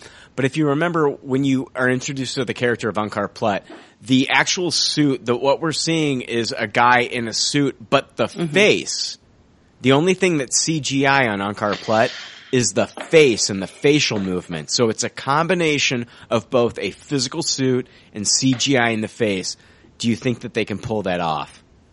If they do, if they go that route with Snoke, I, do you think that that's the route they're going to go, or do you think that they're, or do you think they're just going to go Ackbar puppet with it? Because like we we've seen this guy talk, we've seen him talk. I, I honestly feel like they have to go the route of if they're going to do a physical puppet, it has to be, it has to be if they do a physical puppet or a guy in a suit, it has to be that with a mixture of CGI for the face for when he's talking. It has to be. No, I think you're right. It, it's going to have to be. They're going to have to CGI the face because we have seen him talking. We've seen the facial expressions, and you can't create the same facial expressions in CGI as you can with a puppet, and vice versa. So, yeah, I, I can see a stand-in for for him, but this the face would have to be CGI'd. Yeah, you you totally blew my mind with the whole puppet reveal. I just, I, I, I, I was like, I'm just picturing it in my head with like, you know, like the Muppets thing, but it's like four or five people working him all at the same time. Mm-hmm. Uh, oh man, how is that going to work? It's going to be so weird. Well, they did that with Jabba the Hutt, and I mean, not for nothing. That stands the test of time for me because I mean, Jabba's convincing. So Yeah, I can but- see that. I I, I, to- I totally get what you're saying. I, I totally get what you're saying, Janine. Is like we got Jabba the Hutt and I bought it and I loved it, and I actually prefer him as a puppet as opposed to like what we got when we watched like you know the remastered editions where Lucas. uh, it was awful uh, when we got CGI Jabba. See, the thing is, is I I feel like. um I think they can get away with doing this if they go the Unkar Plutt route. If they if they do give us a physical version of the character, but you got to CGI the face. You have to do that. Yeah. Yeah, agreed. Because it just it seems weird that they're going to go practical, even though they've already got the CGI model like down. Because I really liked the CGI on Snoke. I thought he looked really good. I liked him in the hologram, but I'm telling you, man, as far as like the character goes, I, I feel like if they went 100% CGI with it, honestly, I feel like they could use a, uh, uh, he wears, if he wears like a cloak, if he wears like a cloak, that's a physical cloak, but has a CGI face, I'd be happy with that. Yeah, I would it's be just, happy- It's just a big difference, you know. Yeah. That's why you you blew my mind with it because I just I did not see that coming. I thought like they were going to stick CGI all the way. I like it because I love practical effects in Yes. movies. Yes. Um, but yeah, no, Janine's correct as well in the fact that it, you can't, they won't be able to get the detail if they do like an animatronic head. So, like you said, Brian, it, it has to be a CGI face or head because it's going to be, you know, it's going to be like a, a step back in special effects otherwise. Unless Yeah. they come out with something that we've never seen before, but I highly doubt it. Right. Yeah, yeah. It's going to be interesting to see the final product when they finally do it because we, it sounds like, if anything, if, if any news that we're getting from making Star makingstarwars.net is that we're actually going to see Snoke not in hologram form. We're actually going to get to see Snoke, you know, like on the deck of some ship talking with Kylo and Hux and all these different characters. So, um, whatever they do with him, needs to be it needs to look good. I I, I don't want to look at whatever we're like the final product, whatever it is. I don't want it to feel like for me when I watched Rogue One, and I don't know what you guys thought, but like for me when I watched Rogue One and I saw Ben Mendelsohn as uh, Orson Krennic talking to Grand Moff Tarkin, it just looked like a dude talking to some Polar Express character, and I was like, "What the fuck?" Uh, yeah, Yeah, no, it it was, was- bad. Awful. and it, it looked better in 2D than it did in 3D, but it was still noticeable.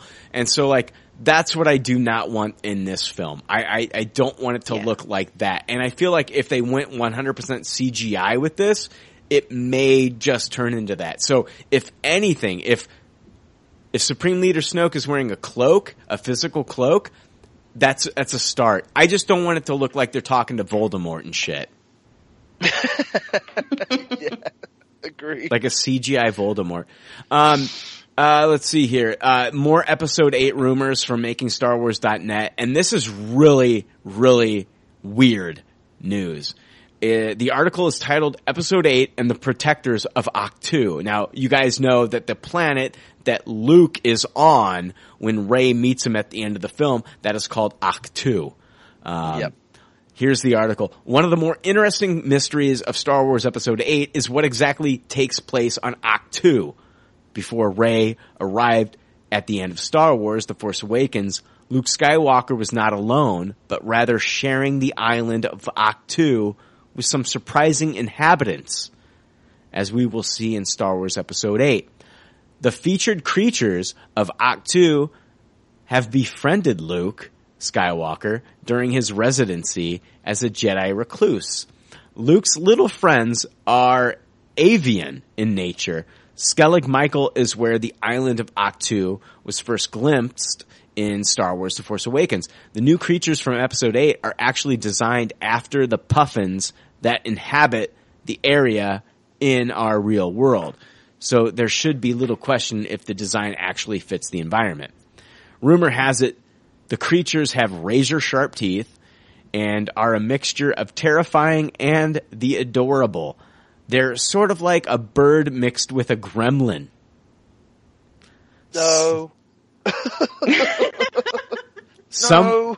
someone someone once said it was like the Star Wars version of a Furby.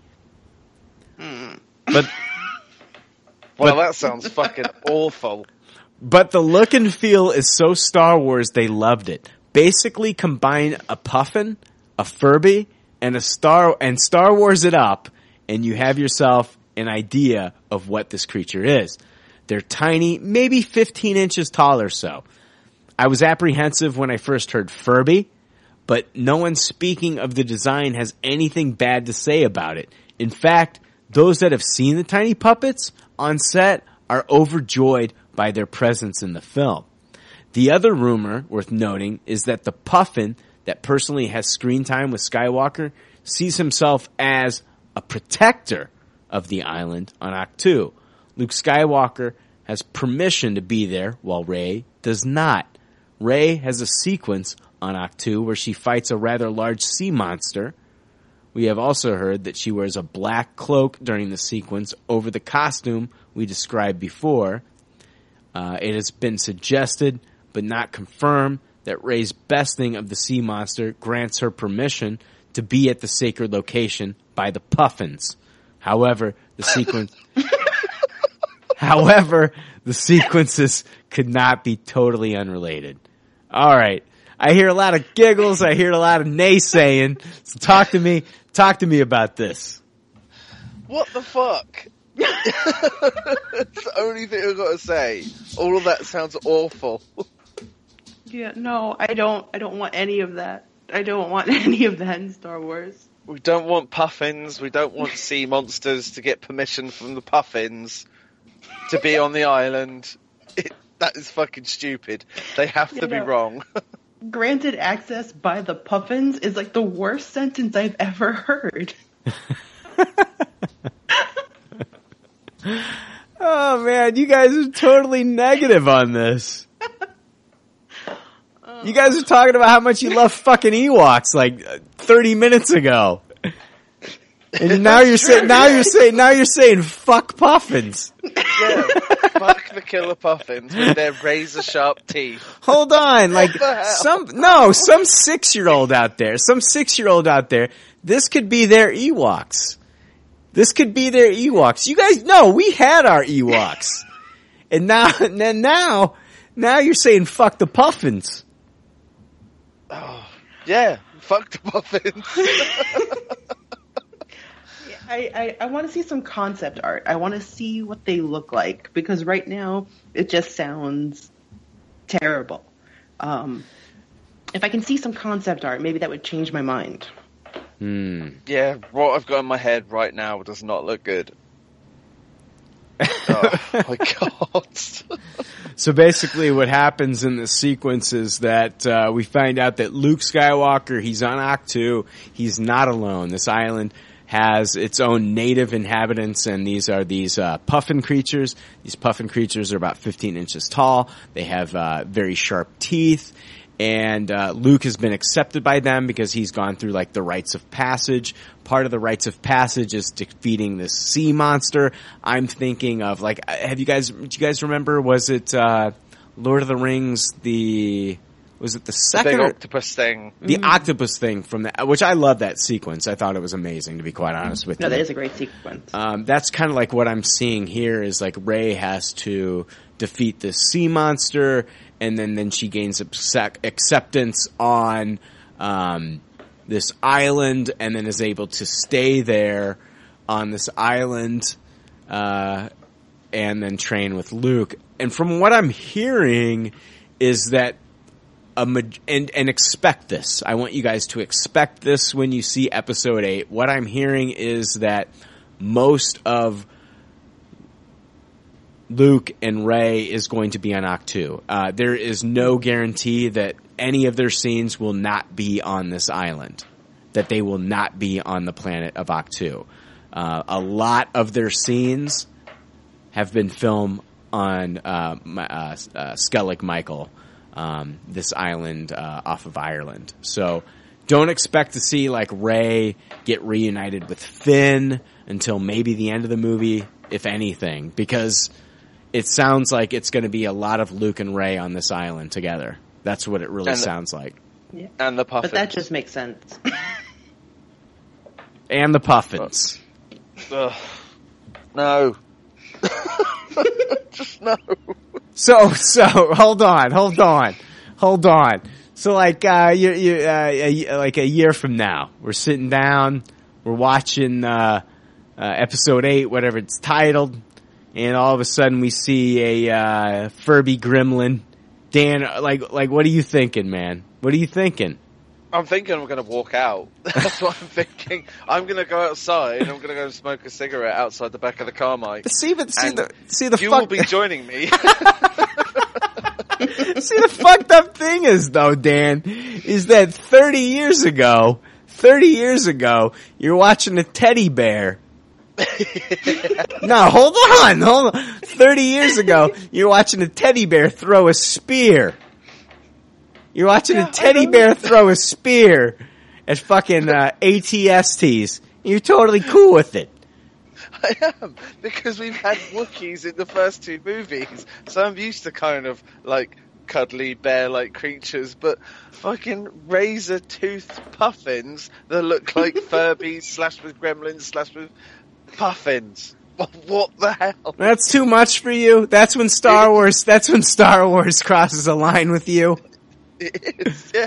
I earlier. whole uh, no, rite hold of- on. Right, rite of passage thing as well, fighting a big sea monster. It's Oh god! weird. Earlier on, I talked about uh, Chewbacca's father-in-law beating off to Carol Davis, and then, and uh, you know what I mean. I mean, uh, Puffins is not the worst thing I've heard. You know, That- yeah, that's true, but it's definitely not the best. I. I I don't know. I, I I'm willing to give it a chance. I'm willing to give it a chance. I, I want to see the character design of these creatures. Yeah, it's it does it it sounds fucking ridiculous. I get it. It does. It sounds ridiculous. I, I I thought that we were past this shit.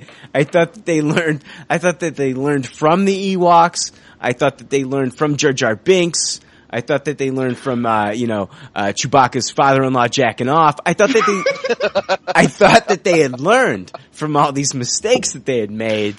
Um, but I guess, I guess that, uh, Disney's still wanting to sell some toys too. So, I guess, Wow. yeah, that Puffin's playset is going to be a big seller next Christmas. You get your plushy puffin. Oh, Maybe my- the hot item of 2017, like Hatchimals. yeah, Ugh. Hatchimals. Uh, They give people- me the Hatchimals of next year. You- You watch. Yeah, yeah. A lot of people are going to be pissed off when they don't hatch. Is that a thing? These Hatchimals? It's true. I saw on the news. There's like a bunch of parents complaining that the Hatchimals don't hatch. Oh my gosh! Yeah, like fucking uh, Hatchimal stillborns. What the fuck is up with that?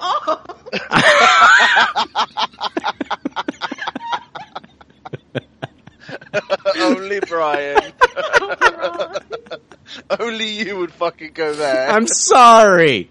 I'm sorry. you No, gotta never rough out. apologize. It's a tribute to Never Carrie apologize. Fisher. Okay, Yes, she would love that. she would love that. That's true, Brian. Never apologize. Never.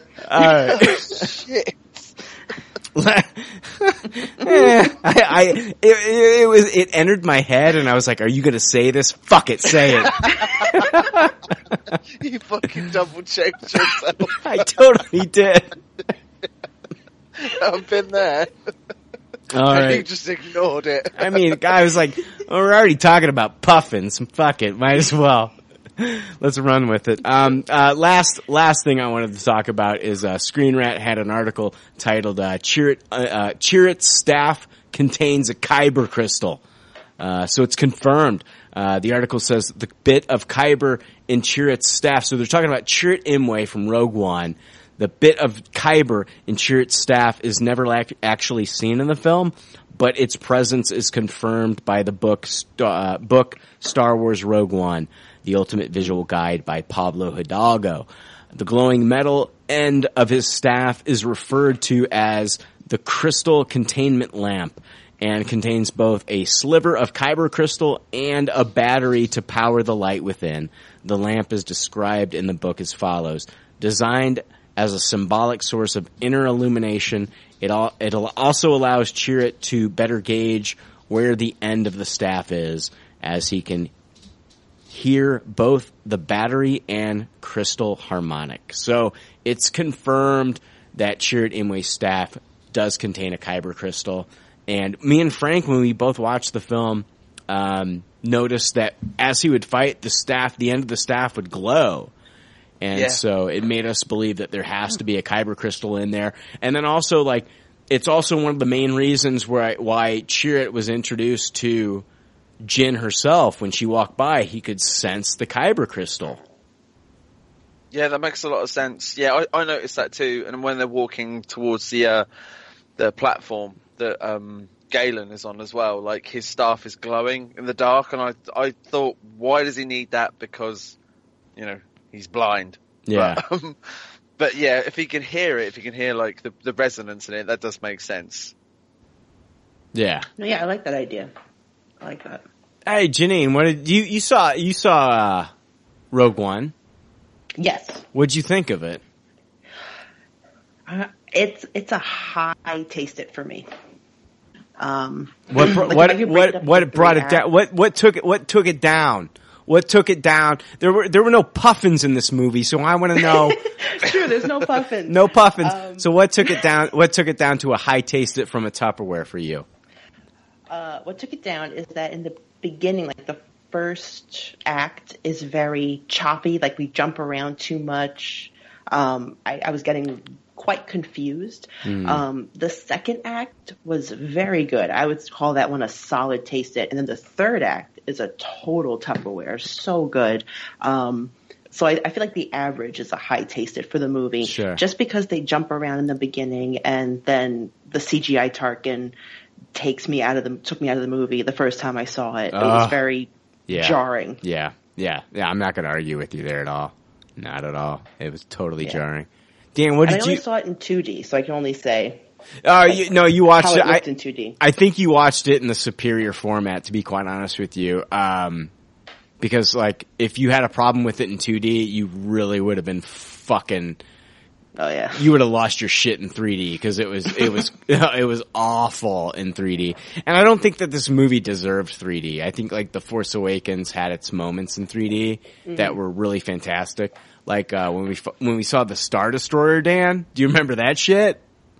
Oh yeah, In The Force Awakens? hovering in front of us. It Oh was my god, ridiculous. dude! Seriously, like that thing almost invaded my asshole. Like it was like seriously, like that thing was like right there. But like we didn't like. I don't really think like the Rogue One took advantage of 3D at all. To be quite honest with you, so that was a little upsetting. But what did you, Dan? What did you think of Rogue One? Uh, Rogue One, I give Rogue One a taste it. Fucking shit, dude. Yeah, I know. Um, plastic Tarkin. These are the bad points. Plastic Tarkin. Yeah. Um, I really didn't rate Felicity Jones. Uh, I thought her acting was terrible. Yeah, I agree. Oh, you agree? Okay, good. I'm not alone on this. That's good. And She- there were- there were- there were- already said the same thing as well. There were a couple scenes where I felt like she did a fantastic job, but overall, I don't know if I really blame her. I, I think I blame them for they they kind of like chopped her, they whittled her roll down a lot in this. So Right. I don't know if I really blame her, the actress, because there were a couple scenes where I did get emotional. Um, but maybe it's for the fact that you know I I'd been reading some Catalyst too, so I, I don't know. I don't, yeah. yeah, Yeah, no, No, I just but I found, found her incredibly like uh, wooden, and I just couldn't. It, it, nothing she did like sold it for me. So Mm. basically, every time that she would do a scene, it was like I I was like taking like ten steps back, and I could see all of the camera crew and the sound guys all filming it. It was it was really really weird. Um, But yeah, I mean, a, a bad bad points aside, Vader was incredible. Me and Tom have spoken about a scene like that since we were kids, yeah. and seeing it happen, it was almost exactly what we described when we were kids, um, but it was even slightly better. Like the the the dark corridor, and then he powers on the lightsaber, and then we get to see Vader taking on just like you know normal troopers and like normal people, Yeah. as opposed to like you know like solo dueling with uh, with the Jedi.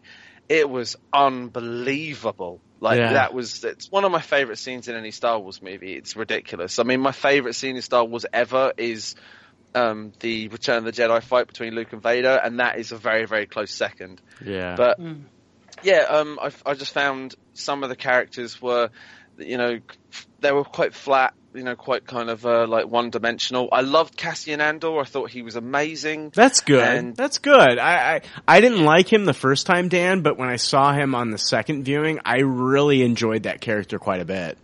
Yeah, he's like the kind of true like grey character. You know what I mean? Yeah. Like he's fighting for the side of good, but you know when we get introduced to him, he ends up like shooting his informant in the back. Right. It is, and I, I that just I was like, what the fuck is going on? That was crazy. What do you think about thought General Draven though? General Draven? General Draven was the one that uh, he was the one that ordered that Cassian, when he does come in contact with uh, Galen Erso, that he kill him. Um, again, just uh, just like more sort of like grey characters, and like they're on the side of right, but they have to Right. do these horrible fucking things. It is into the politics was interesting um, The, well. the, the reason I'm the reason I'm bringing up uh, uh, Draven is that now that Rogue One has come out, uh, Dave Filoni, uh, who is uh, in, highly involved in Rebels, is now saying that some of these characters that are in Rogue One may show up in Rebels, and so we might get to see General Draven show up in the Rebels TV, uh, the Rebels animated show. that would be cool. And we That would know cool. that we're getting Saw Gerrera in an episode of uh, Rebels this season. Oh wow, that would be That's true. We are getting Saw Gerrera at Rebels. Yes. Yeah, uh, I mean, aside from like the Vader scene, um, some of the highlights, I loved Riz Ahmed as Bodhi Rook. Thank you. was- Thank you. He Yes, I- Bodhi was great. I that that actor. I mean, you know, he's from London and everything, and he's like a musician normally, Yes. and he just killed that fucking role. Yeah. he was incredible. And um, some people think that he's weak, and I, I'm just like, no, maybe they need to go see it again. But um, yeah, You need- K2SO, you need to happy read- laughing. You need to read Catalyst. You need to read Catalyst. Catalyst, um, Catalyst kind of goes over like the first meeting of like Bodhi Rook and, um, and, um, Galen Erso. Oh, nice. Like how Yeah. they, like how they meet and stuff like that. Like these guys met and started to talk and it, it's, it's really fascinating. You'll, you'll look at the character completely different. So. Yeah, I thought he did an incredible job. Uh, he Yeah. was fantastic. I love Alan Tudyk as K2SO as well. Um, uh, the whole kind of, you know, his sense of humor and stuff started to wear a little bit thin, but the the end scene where you know he sacrifices himself, um, I I was getting a little bit emotional. I thought that character was awesome. Yeah. But you know, like I, I'm not a big fan of Chirrut Imwe and uh, Baze. Uh, Shut the fuck up! what? yeah, no, I'm not. It's, I know it's weird. I just don't. You You had me. They just seem a bit flat. No, I love Chirrut Imwe and Baze Malbus. I want a whole movie of just them. Thank you.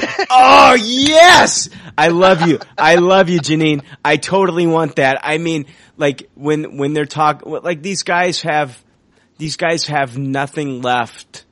They feel like they have nothing left after like the temple has been like excavated for the kyber crystals.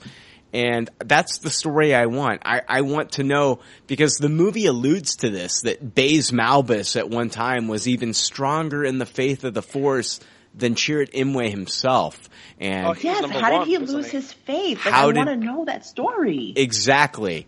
Exactly. How did he lose his faith? And so that's the story that I want to see. And, uh, it, it's, I, I think it's ama- I, I think it's amazing. I think it's an amazing story. I, th- I thought that Donnie Yen was fantastic in this film. Um, I mean, he had me laughing with, Yes. with with everything that he said, especially when they put the hood over him. Yes. and he's like, "I am blind. Are you kidding me?" seriously, guys, I'm blind. I loved it. Great. Ah. Oh man, Dan, you totally missed out on Baze Malbus and and Chirrut Imwe, man. They were awesome. I have no problem with the guys acting. I thought they were both fantastic. I just, uh, I, I totally agree with you. I would love to see them before because that would make the characters in Rogue One even better.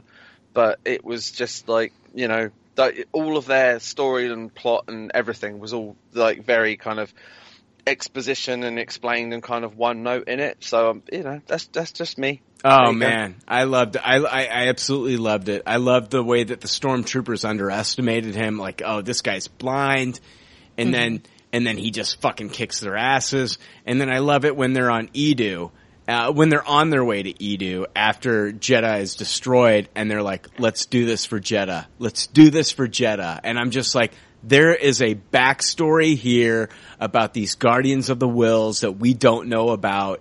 And these guys are the last of the guardians and they're doing this for Jedha. And I love these guys. And Dan hates blind people. Stinky, milky eyes.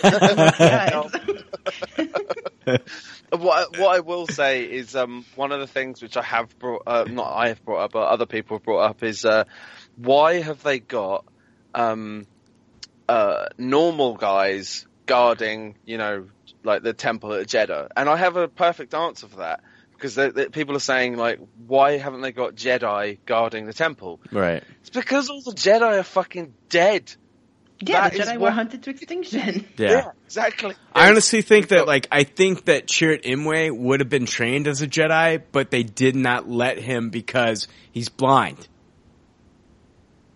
You think that? Yes, I do mm. feel that he is in some ways force sensitive.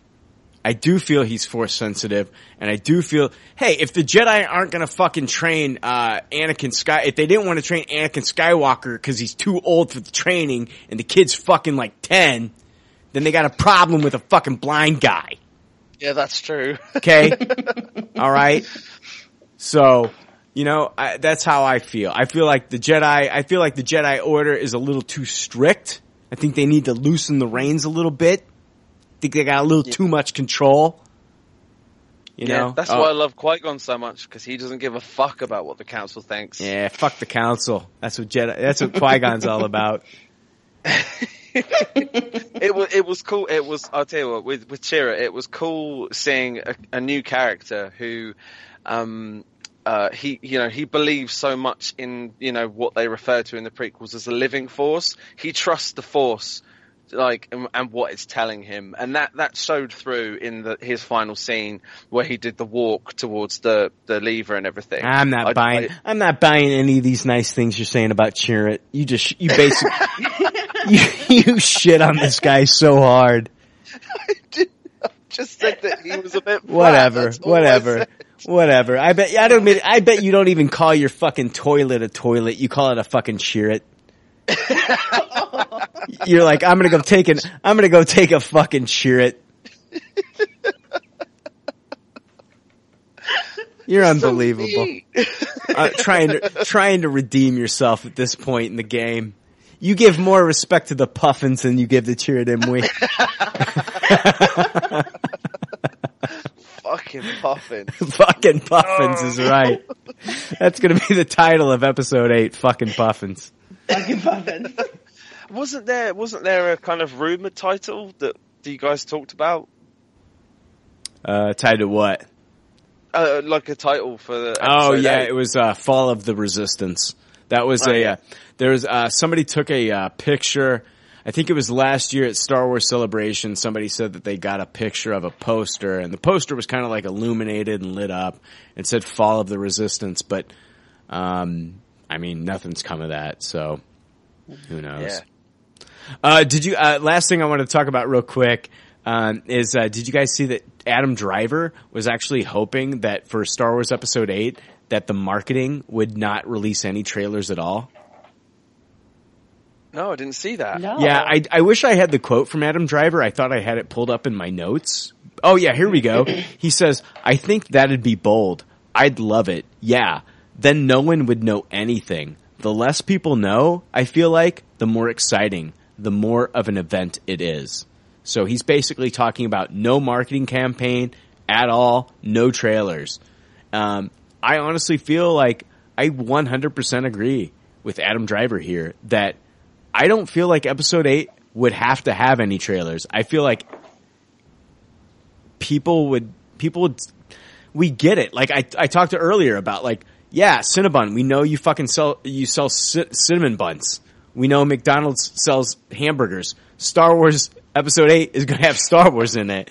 Like you don't have to you don't have to like pump it up. You don't have to hype it up. Like you can just fucking show me like uh 10 seconds of Star Wars Episode 8, give me a title, tell me it's coming out in December and I'm there. Yeah, man. Well, you know me, I'm a fucking massive spoiler pussy, so I'm well up for that. And it feels like the Yeah, closer Oh, go ahead, Janine. No, I wouldn't mind like teaser trailers, but can we like stop with trailers that give away the whole movie? Uh, I was at the movies just last week and we saw a trailer and it was like, oh, okay, well, I don't need to see the movie now because I saw the whole movie in the trailer. So I'm down for teaser trailers and little like 30 second trailers, but definitely not like full on trailers that give away whole plot points. Yeah, agreed. Yeah. I agree 100%. All right, guys. I As think long as the teaser trailer has puffins though. Yeah. Oh man, Star Wars Episode 8 Rise of the Puffins. Here we go. Let's do this. yes. I'm ready. I'm ready. Puff it up in 2017. Let's do this. Ah. All right, guys. Hey, Janine, Dan, thank you so much for joining me. You know what? I'm going to throw this out there. Uh, I'm not a very charitable guy most of the time, but you know what? One of the great things about the leftover army, like if you, if this was like, if the leftover army, like hold on, like if this show was the equivalent to Captain Planet, like I would be fire, Jake would be water, Frank would be uh, a fart, and then you guys would be heart. Aww. Guys, next time, could you do that in unison? Oh, I thought we did. All right, I'll try. I no, that was sarcasm, Dan. Um, Fuck, I missed that one as well. totally did. But you guys are the heart of the leftover army. Like, I honestly feel like this show would not be as. This show would not be what it is without listeners like Dan West, who has gone out there and recorded videos and recruited people, and also Janine and your sister Rebecca. I mean, you have done so much for the show. Like, I cannot get on Twitter without being retweeted or having a tweet liked without one of you doing it. And it means so much to me. You have no idea what it means to me to uh, have listeners like, like you, uh, Kelly Claiborne, Ty Purvis. I, I'm going to leave people out, and I'm going to feel like a, a, an asshole. Johannes, um, God damn it! I'm Jacob Harmon, Jared Gafford, uh, Jimmy McKnight. I mean, there's so many people that make up like what we do here that that are a part of this thing. Um, and you guys are so awesome. Like, uh, I did not, dude, I had no fucking clue. I had no fucking clue in October of 2012 when I approached Jacob Elliott about doing a podcast, uh, that, that it would lead to me talking to, uh, Janine Dahling and, uh, Dan West fucking four years later. Had no fucking clue. But here we are. Janine, you're in New York. Dan, you're in England. What the fuck? Right? Yeah, what the Right? fuck indeed. Wow, what the fuck, indeed. Uh, so yeah, um, I, you guys are listeners. You are the uh, heart and soul of the show, and uh, thank you for making 2016 so fucking amazing. And Dan, you're a huge fucking part of this. You have no fucking clue. Like seriously, like you deserve like all the TVs in the world. Like, uh, It's true. yeah, It's all so true. yeah, all our TVs are belong to Dan. Like Dan, like you know, seriously, uh, you're you're amazing, man. Like I like I, I don't tell you this enough. Like you, you're one of the coolest guys I've ever met. Meeting you was was amazing. I couldn't believe that. Holy shit! Here's this guy uh, that's been stalking us for like two years. No, I'm Damn kidding. straight. Stalking is a joke. But no, here's this guy that's been listening to us for like, you'd been listening to us for like at least two years by that point. point, And here you are and you're hanging out with us. And dude, you fit in. Like you fit in. Like you were definitely a part of us. I mean, we're on, we're on my, we're on Jay's porch and, uh, and I'm making, we're, we're talking about the Mas Canada.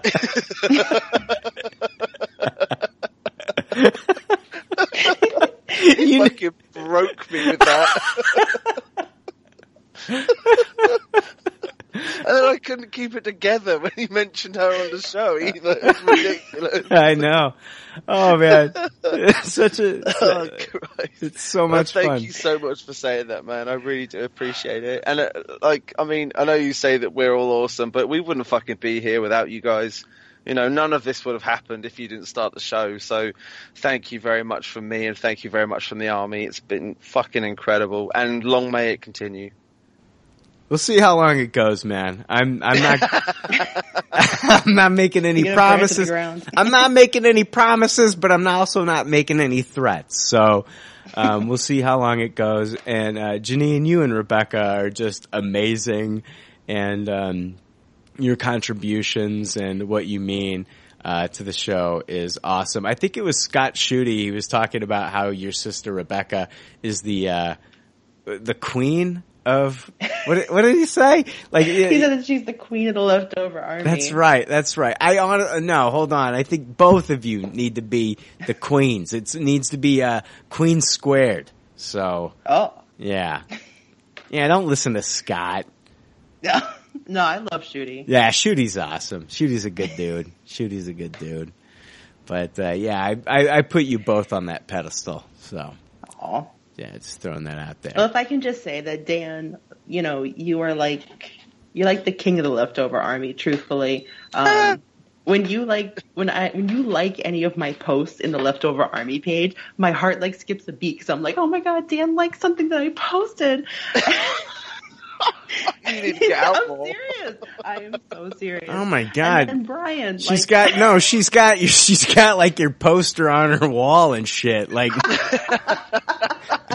like you're fucking like new kids on the block and shit. no, no. Not that good. Okay, all right, all right. Well, Sc- maybe quickly, maybe man, maybe Scott just- Baio. Yeah. well, as soon as you brought up the TVs, very, very quick thank you to uh, Johnny, Tom, Greg, Steve, Frank, uh, John Hoxby, obviously Rebecca and Janine, Jared, Dan Hunter, Kelly Claiborne, Ty Purvis, and Dave. Thank you guys so much. And and they know what I'm talking about, so that's fucking thank you. That's awesome. well, what a couple of days. All right, uh, guys. I think this is it. Uh, I have nothing left. I have nothing left to give. Nothing. It's time for sleepy time. Yeah, Yes, definitely for I'm- you. I'm very drunk. I need to go to bed. Me yesterday. All right, so we will be back. We will be back uh, next week for a proper. Well, it'll be the Tupperware, so it'll be the fourth annual, and then uh, after that, we'll be back for a regular episode. So thank you, Janine. Thank you, Dan, for joining me, and we will see you next week. You're very welcome. Thank you, Brian. Take care, Army. Thanks for listening to Pop Culture Leftovers. Congratulations! I don't know how you did it. I couldn't do it. You people need a t-shirt saying, I just listened to two hours of nonsensical crap. Anyway, if you'd like to reach the Pop Culture Leftovers cast, you can email them at comments at popcultureleftovers.com. You can also follow them on Twitter at PC Leftovers or like their Facebook page. They'd love to hear from you. They're all pretty sad and lonely. One of them is homeless. But I didn't say that. There's already like 7 million podcasts talking about pop culture and all that. Happy like shooting at a womp rat. But it's all been done before. We don't wanna be a copycat. We're the leftovers picking up the scraps dropped by the cool kids. it's a trap! Good at toss it, good at taste it. Do we love it? Hey, let's face it. Can't erase it. Let's embrace it. Tupperware party. Subculture spill over like a vulture. Carry over counterculture, pushovers, pop culture, leftovers. And we're the uncool kids. What's to say's already been said. Leftovers. Pretty sure that the only talent is the band that's singing this. Pop culture leftovers. Podcasts that are original and good have already been done before, so we should separate the wheat from the chaff. And we're the chaff, the crap, even though we're the shit. Woo! We're the leftovers picking up the scraps dropped by the cool kids. it's a trap. Good and toss it, good and taste it. Do we love it? Hey, let's face it, can't erase it. Let's embrace the Tupperware party. Subculture spill over like a vulture. Carry over counterculture, pushovers, pop culture, leftovers. And we're the uncool kids. What's to say say's already been said. Leftovers. Pretty sure that the only talent is the band that's singing this. Pop culture leftovers.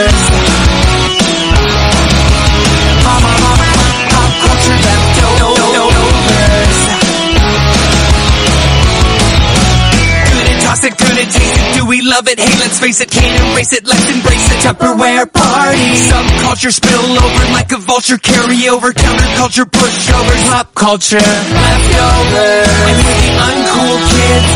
What's to say has already been said. Leftovers. Pretty sure that the only talent is the band that's singing this. Pop culture leftovers.